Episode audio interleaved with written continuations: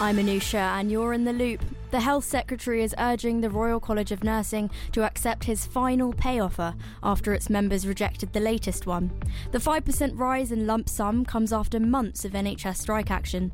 The RCN is threatening more strike action, although other health unions representing over a million healthcare workers have voted to back the government's latest deal.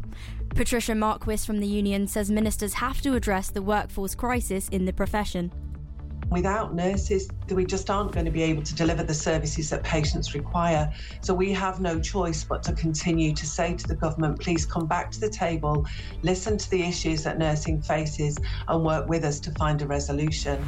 A government minister says the security forces are prepared for the challenge of the coronation after a man was arrested outside Buckingham Palace.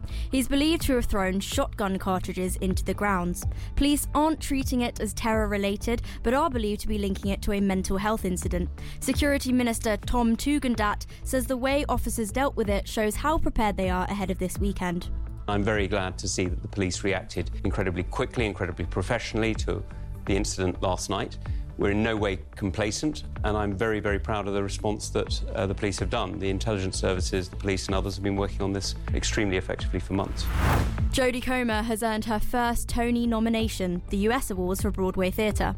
The British actress says it's an achievement beyond her wildest dreams.